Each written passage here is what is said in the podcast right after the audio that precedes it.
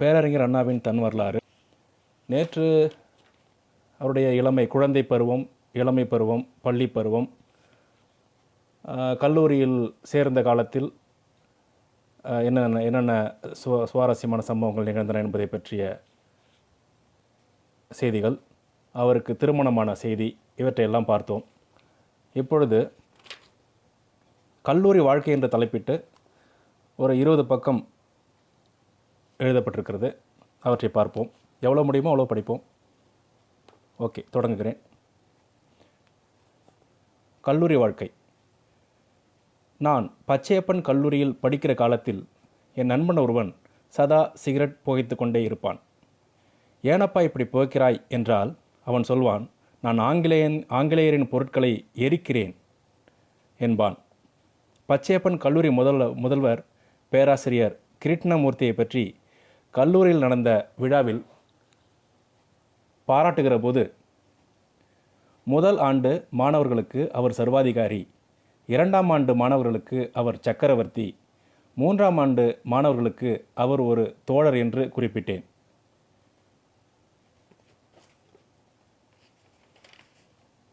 மாணவர்கள் அரசியல் அறிவு நிறைய உடையவர்களா உடையவர்களாகத்தான் திகழ வேண்டும்.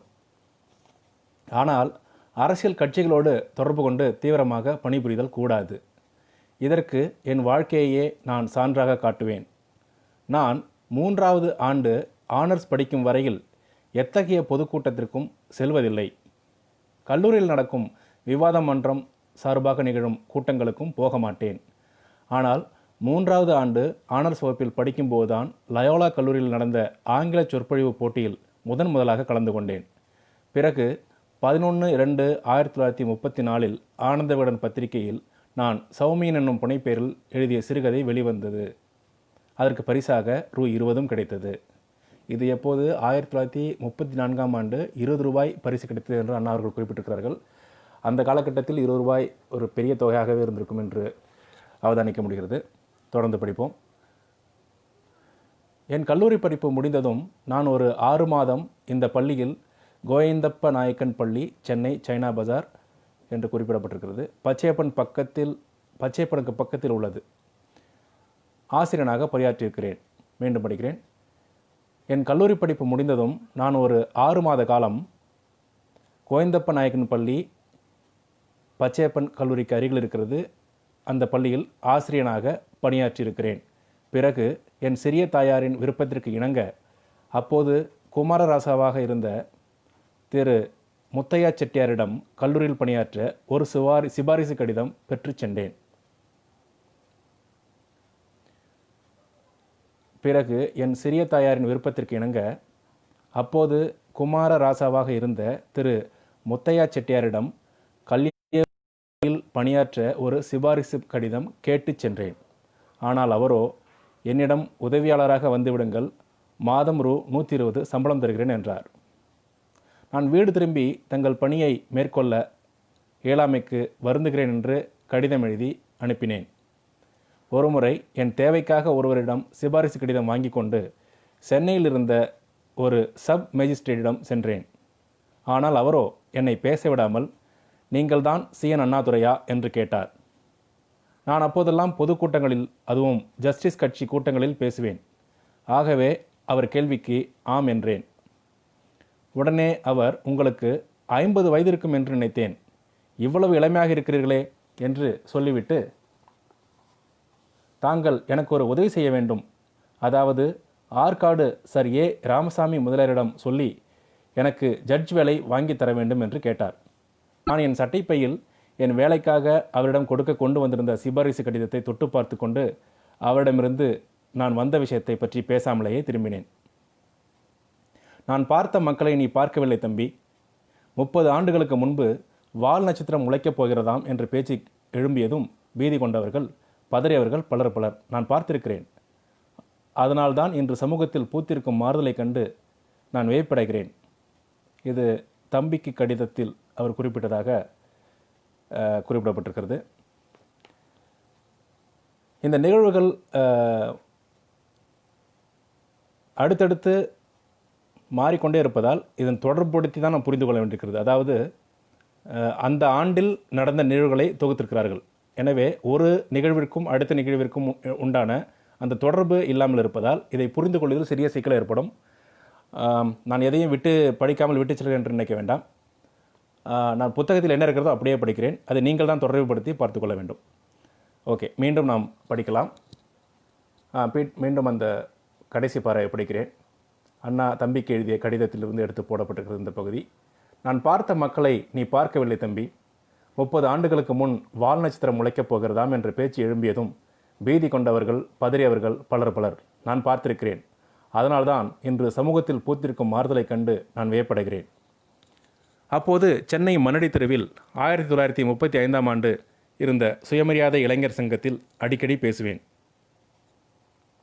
கிறித்துவ இளைஞர் சங்கத்தினர் ஒய்எம்சிஏ பட்டிமன்றத்தில் ஆயிரத்தி தொள்ளாயிரத்தி முப்பத்தி ஐந்தாம் ஆண்டு வார்தா கல்வி திட்டம் வேண்டுமா வேண்டாமா என்ற தலைப்பில் திரு சி. ராசகோபாலாச்சாரியார் தலைமையில் சொற்பொழிவாற்றி இருக்கிறேன்.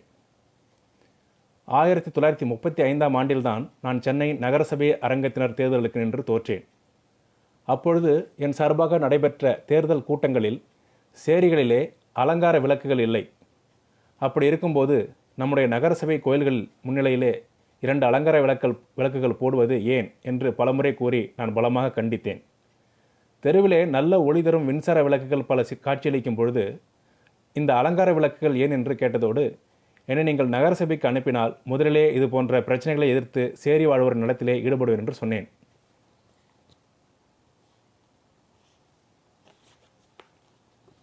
இப்பொழுது இருக்கும் பக்தர்களை விட அப்பொழுது பக்தர்கள் கொஞ்சம் முறுக்காக இருந்த காரணத்தினால் நான் சொல்லிய கருத்தை ஏற்றுக்கொள்ளாமல் இருந்தார்கள். இதை ஒரு சாக்காக வைத்துக்கொண்டு எனக்கு எதிராக நின்ற காங்கிரஸ் நண்பர் அண்ணாதுரைக்கு ஓட்டு கொடுத்தால் கோயில்களின் முன்னிலையிலே இருக்கும் அலங்கார விளக்குகளை எடுத்து கோயில்களின் முன்னிலையே இருக்கும் அலங்கார விளக்குகளை எடுத்து விடுவதாக பேசினார். ஆதலால் அண்ணாதுரைக்கு ஓட்டு கொடுக்காதீர்கள் என்று துண்டு பிரச்சுரங்கள் வெளியிட்டார். ஆனால் மணிமொழியார் அவர்களும் நானும் இணைந்து நவயுகம் என்னும் வார இதழ் நடத்தியது பற்றி நண்பர்கள் பலர் இங்கே தங்கள் சொற்பொழிவுகளில் குறிப்பிட்டார்கள். அப்போது தான் நான் கல்லூரியிலிருந்து அப்போதுதான் நான் கல்லூரியிலிருந்து வெளிவந்த காலம். மணிமொழியார் அவர்களும் அப்போதுதான் புதியதாக அச்சகம் ஒன்றை தொடங்கி வேறு ஓர் அமைப்புக்காக அதை நடத்தி வந்த நேரம். அந்த காலம் என்னிடம் எழுதும் ஆற்றல் இருக்கிறதா என்பது தெளிவாக தெரியாத காலம். அவரிடமோ பண வசதி இல்லாத நேரம். இப்படியா இப்படிப்பட்ட நாங்கள் இருவரும் சேர்ந்துதான் நான் ஆசிரியராகவும் மணிமொழியார் வெளியிடுபவராகவும் இருந்து பத்திரிகை தொடங்கினோம். அதுவும் நாங்கள் அந்த கிழமை இதழை தொடங்கிய நேரம் காங்கிரஸ் கட்சி தேர்தலில் மாபெரும் வெற்றி பெற்று வீர உலா வந்து கொண்டிருந்த நேரம். நாங்கள் சேர்ந்திருந்த நீதி கட்சியோ பிழைத்திருக்கிறதா இல்லையா என்று ஐயுறத்தக்க நிலைக்கு ஆட்பட்டு தத்தளித்த நேரம். இத்தகைய நெருக்கடியான நிலையில்தான் நம் இயக்க கருத்துக்களை பரப்புவதற்காக கிழமை இதழ் ஒன்று தொடங்க வேண்டும் என்றும் அதற்கு நான் ஆசிரியராக இருக்க வேண்டும் என்றும் அவர் கூறினார். நானும் இணங்கினேன். ஒரு பத்திரிகை நடத்துவதற்கு தேவையான அளவு பணம் அவரிடம் அப்போது இல்லை. ஆனால் அதை நான் உணர முடியாத வகையில் அவர் நடந்து கொண்டார். பண நெருக்கடி பலமுறை பத்திரிகையை தாக்கியது என்றாலும் அதனை அவர் என்னிடம் கூறியதில்லை. பத்திரிகையின் வரவு செலவு கணக்கு எப்படி இருக்கிறது என்று நானாக கேட்ட நேரங்களிலும் ஒரே ஒரு புன்னகைத்தான் விடையாக அளிப்பார். எப்படியெல்லாம் நிதிநிலையை பற்றி அவர் என்னிடம் தெரிவிக்க தெரிவித்த இப்படியெல்லாம் நிதிநிலையை பற்றி அவர் என்னிடம் தெரிவித்தால் இளைஞனாகிய நான் பத்திரிகை நடத்தும் ஆர்வத்தை இழந்து விடுவேனோ என்ற அச்சம் அவருக்கு இருந்ததுதான் காரணம். உண்மையை நான் இப்போது எடுத்து சொல்வதற்கு காரணம் அந்த காலத்திலேயே பத்திரிகை நடக் நடத்துவதில் அவருக்கு எவ்வளவு ஆர்வம் இருந்தது என்பதை எடுத்துக்காட்ட அல்ல. கடன் வாங்கியாவது பத்திரிகை நடத்துவது என்பது தமிழகத்தில் நெடுநாட்களாக இருந்து வருகிற வழக்கம். ஆகவே அது அல்ல இங்கே கவனிக்கப்பட வேண்டிய உண்மை. அப்போதுதான் கல்லூரியை விட்டு வெளியே வந்த என்னை பத்திரிகை துறையிலும் பொது வாழ்விலும் ஈடுபடுத்தி முன்னேற்றமடையச் செய்வதில் அவர் எவ்வளவு ஆர்வம் கொண்டிருந்தார் என்பதை எடுத்துக்காட்டத்தான் இந்த உண்மையை கூறுகிறேன். அவர் அந்த காலத்தில் எனக்கு ஊட்டிய ஆர்வத்தையும் உற்சாகத்தையும் எண்ணினால் இப்போது கூட எனக்கு பெரியதோர் மகிழ்ச்சி ஏற்படுகிறது. இது ஆயிரத்தி தொள்ளாயிரத்தி ஐம்பதில் மேடையில் பேசியது. வெற்றிலை பாக்கும் மாணவ பருவமும் என்ற தலைப்பில் சில கருத்துக்கள் சில செய்திகள்.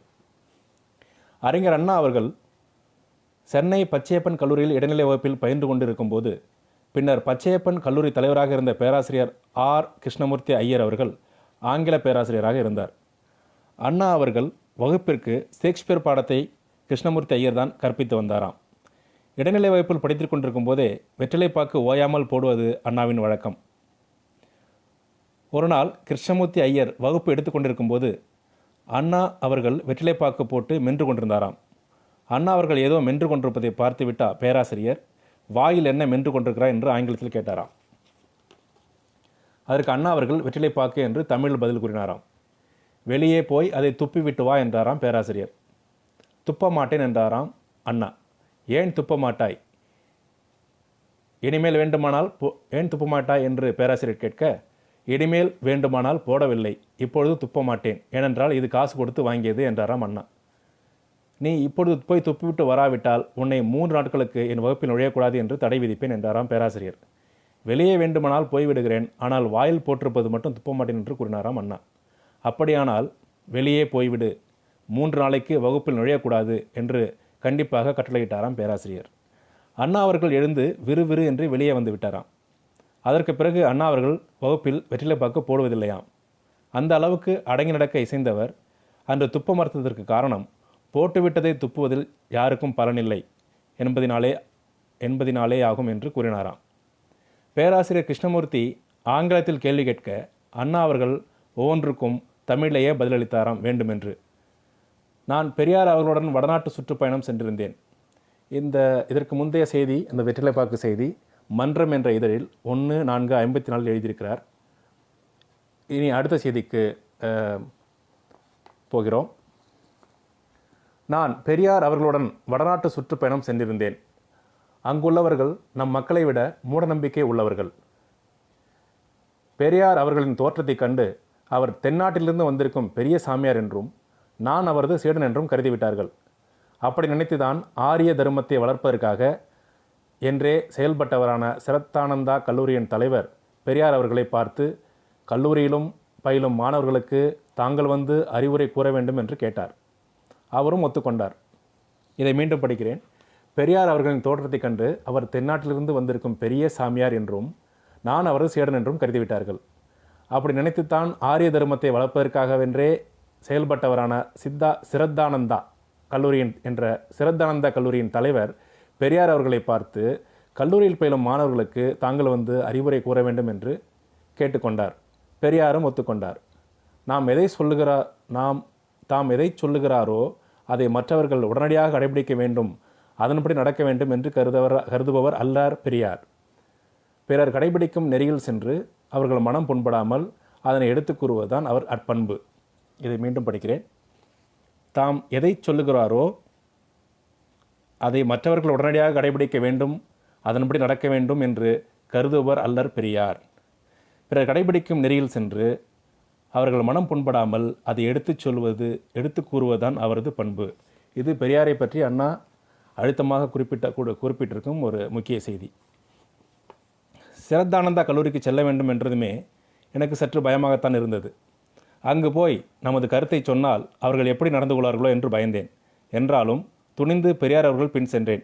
கல்லூரிக்குள் நுழையும் போதே அங்கிருந்த மாணவர்கள் தங்கள் வழக்கப்படி என் முதுகிலும் அவர் முதுகிலும் சந்தனத்தை அள்ளி பூசினார்கள். மன்னிக்கும் முகத்திலும். தங்கள் வழக்கப்படி என் முகத்திலும் அவர் முகத்திலும் சந்தனத்தை அள்ளி பூசினார்கள். எனக்கு சங்கடமாக இருந்தது. என் நிலையினை கண்ட பெரியார் நான் எங்கு தவறாக நடந்து கொண்டு விடுவேனோ? என்று தொடையை கிள்ளி சாடை காட்டினார். அதன் பின் நானும் சற்று அமைதியடைந்து பொறுமையாக பின் பெரியார் அவர்கள் பேச ஆரம்பித்து ஒவ்வொரு சங்கதியாக எடுத்து விளக்க ஆரம்பித்தது. அவர்களுக்கு உற்சாகம் ஏற்பட்டது.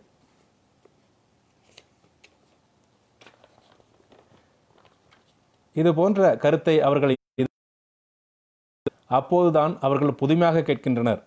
ராமாயணத்தை பற்றி அவர் விளக்கியதை கேட்க கேட்க சற்று தெளிவு ஏற்பட்டது.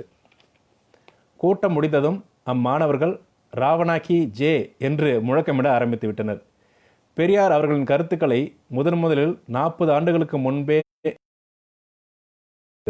என்ன இவர் இப்படி பச்சையாக பேசுகிறாரே என்று நினைத்தேன். அப்படித்தான் சிந்தித்தால்தான் உண்மையை உணர முடியும் என்று அண்ணா ஆயிரத்தி தொள்ளாயிரத்தி அறுபத்தி ஏழாம் ஆண்டு திருப்ப திருப்பத்தூரில் நடந்த ஒரு கூட்டத்தில் உரை நிகழ்த்தியிருக்கிறார்கள். அங்கிருந்து எடுக்கப்பட்டு இது சேர்க்கப்பட்டிருக்கிறது. இதில் பெரியாரை பற்றி குறிப்பிடப்பட்டிருக்கின்ற பல தகவல்கள் மிகவும் முக்கியமானவை. தேவைப்படுவோர் இந்த புத்தகத்தை வாங்கியோ இணையத்திலோ எடுத்து மேற்கோள் காட்ட விரும்பினால் தாராளமாக செய்யலாம். அடுத்த செய்திக்கு செல்வோம். ஆயிரத்தி தொள்ளாயிரத்தி முப்பத்தி எட்டாம் ஆண்டு ராசகோபாலாச்சாரியார் இந்தியை புகுத்திய நேரம். அதை எதிர்த்து பிரச்சாரங்கள் நடந்து கொண்டிருந்த காலம். சுவரொட்டிகள் ஒட்டுவதற்கு கூட எங்களிடம் பணம் இல்லாத காலம். இது அண்ணாவை பேசுவது போன்று இருக்கிறது. இது ஒரு மேடை பேச்சு தான். ஆனால் எந்த மேடை பேச்சு என்று குறிப்பிடப்படவில்லை. ஒரு சுவரொட்டி ஒட்ட ஒரு ரூபாய் வேண்டும். ஒரு சுவரொட்டி ஒட்ட வர வேண்டும். அந்த தோழருக்கு கையில் பணம் இல்லை. ஆதலால் நானும் நமது என் வி நடராஜனும் இன்னும் மற்ற நண்பர்களும் விடிய விடிய சோரொட்டிகளை ஒட்டிவிட்டு வீட்டுக்கு செல்லும்போது இங்கே இருக்கிற பிராட்வே ஹோட்டலில் ஒரு டீ குடித்துவிட்டு வீட்டுக்கு செல்வோம். முன்பு ஆயிரத்தி தொள்ளாயிரத்தி முப்பத்தெட்டில் நடந்த இந்தி எதிர்ப்பு ஊர்வலங்களை பற்றி சொன்னால் உங்களுக்கே கூச்சமாக இருக்கும். சென்னை நகரில் மத்திய பகுதியில் மயிலை சிவமுத்து என்னும் ஒரு பெரியவர் அவருடைய தமக்கையார் அவருக்கு துணையாக டாக்டர் தர்மாம்பாள் ஆகியோருடன் இன்னும் சிலர். இப்படியாக பல்போன பெரியவர்கள் பத்து பேர் மீசை முளைக்காத எங்களைப் போன்றவர்கள் ஐந்து பேர் மீசை முளைத்த வாலிப பருவமுடைய காஞ்சி மணிமொழியார் போன்றவர்கள் ஐந்து பேர். தமிழ் வாழ்க தனித்தமிழ் ஓங்குக. அயல்மொழிகளால் தமிழ் அழிவதா என்றெல்லாம் முழக்கங்களை எழுப்பிச் செல்வோம். நண்பர் நடராஜன் காங்கிரஸ் கட்சித் தலைவர் சத்தியமூர்த்தி அவர்களுக்கு மிக வேண்டிய நண்பராக இருந்தார். அவருடைய வீடும் நான் கல்லூரியில் படித்து கொண்டிருந்த நேரத்தில் என்னுடைய குடியிருந்த வீடும் பக்கம் பக்கமாகவே இருந்தன. நானும் அவரும் தொழிலாளர் அமைப்பு ஒன்றில் ஒன்றாக பணியாற்றுகின்ற வாய்ப்பும் ஏற்பட்டது. ஏற்பட்டது. அவ்வாறு நெருங்கி பழகிய போது அவரிடத்தில் பேசி பார்த்ததில் தமிழ் மொழி மொழியினிடம் அவருக்கு மிகுந்த ஆர்வம் இருக்கிறது என்பதை அறிந்து கொண்டேன். ஒரு நாள் மாலை ஆறு மணிக்கு கடற்கரையில் இந்தி எதிர்ப்பு கூட்டத்திற்கு நாங்கள் ஏற்பாடு செய்திருந்தோம். அதிலே வந்து அவர் கலந்து கொண்டார். அன்று வந்து சேர்ந்தவர்தான் என்று முடித்திருக்கிறார். இது பொதுக்கூட்ட உரை ஆயிரத்தி தொள்ளாயிரத்தி அறுபத்தி மூன்றில் பேசியிருக்கிறார். ஆனால் சம்பவம் நடந்தது ஆயிரத்தி தொள்ளாயிரத்தி முப்பத்தி எட்டில். அடுத்தது தோழர் ஜின்னாவை நமது தலைவர் சந்திக்க விரும்பிய போது இது வரலாற்று சிறப்புமிக்க ஒரு சந்திப்பு. எனவே கவனித்து கேட்கவும். தோழர் ஜின்னாவை முகமது அலி ஜின்னா பாகிஸ்தான் அதிபரை குறிப்பிடுகிறார். தோழர் ஜின்னாவை நமது தலைவர் சந்திக்க விரும்பிய போது நான் உடனே வர மறுத்தேன் என்றும் நான் அப்போது துரோகம் செய்தேன் என்றும் சமீபத்தில் பத்திரிகையில் குறிப்பிட்டிருந்தார். பத்திரிகையில் குறிப்பிட்டிருந்தார். நான் உடன் உடன் போக மறுத்தது உண்மைதான். தோழர் ஜின்னாவே ஒரு திட்டமான முடிவை வைத்து கொண்டு போய் பாருங்கள். வெறும் உபச்சாரத்திற்காக பார்ப்பதில் பலனும் பத பலனேதும் இல்லை என்று சொன்னேன். தலைவருடைய சந்திப்பு வெறும் உபச்சார சந்திப்பே என்பதை நான் அறிந்து கொண்ட காரணத்தால் தான் உடன் போக மறுத்தேன். தலைவரோடு சண்டே அப்சர்வர் ஆசிரியர் தோழர் பி. ல. சுப்பிரமணியம் இப்போது சைவசீலராக விளங்கும் தோழர் கே. எம். பாலசுப்பிரமணியம் ஆகியவர்கள் உடன் சென்றார்கள். மூவரும் திரும்பி வரும்போது மனக்கசப்புடன் தான் திரும்பி வந்தார்கள். சந்தர்ப்பம் அப்பொழுதெல்லாம் தவறவிடப்பட்டது. தோழர் அம்பேத்கரை சந்தித்த வாய்ப்பும் பயனற்றே போயிற்று. இப்படியாக தவறவிடப்பட்ட சந்தர்ப்பங்கள் ஏராளம். இது ஆயிரத்தி தொள்ளாயிரத்தி ஐம்பதில் ஒரு மாநாட்டில் பேசியிருக்கிறார். நிகழ்வு நடந்த காலம் ஆயிரத்தி தொள்ளாயிரத்தி முப்பத்தெட்டு முப்பத்தொம்பது என்று கருதுகிறேன். அடுத்த செய்தி. நான் சங்க இலக்கியங்களை படித்தவன் அல்லன். அல்லது அவற்றை படித்தவனைப் போல பாவனை செய்பவனும் அல்லன். அவற்றுக்காக நான் வெக்கப்பட போவதும் இல்லை.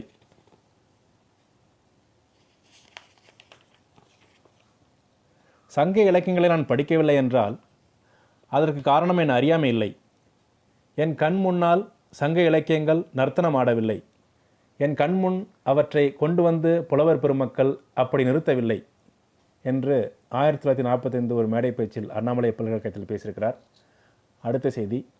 எனக்கும் அவருக்கும் நடிப்பிசை புலவர் திரு கே ஆர் ராமசாமி பற்றி. எனக்கும் அவருக்கும் ஏற்பட்டுள்ள அன்பு பிணைப்பு எளிதிலே அருந்துவிடக்கூடிய வைக்கோல் வடமல்ல எப்போதுமே அருந்துவிடாத இகு கம்பி. என்னை பார்க்காமல் அவரோ அவரை பார்க்காமல் நானோ இருக்க முடியாத ஒரு நட்புச் செங்கலி எங்களுக்குள் நாள்தோறும் வளர்ந்து வருகிறது. கடுமையான சோதனை புயல் தம் வாழ்வில் வீசிய ஒரு கட்டத்தில் கலைவாணர் பெயரிலேயே என்எஸ்கே நாடக சபா சபை என்னும் அமைப்பினை நண்பருடன் சேர்ந்து தோற்றுவித்தார் கேஆர்ஆர். இது சவலைப்பிள்ளையாகிய இது சவலைப்பிள்ளையாகி சவப்பு சவக்குழிக்கு சென்று விடாதபடி காப்பாற்றுவதற்காக என்னையும் நாடக எழுத தூண்டினார். அப்படி உருவெடுத்ததுதான் ஒரே இரவில் என்னால் எழுதி முடிக்கப்பட்ட ஓர் இரவு நாடகம்.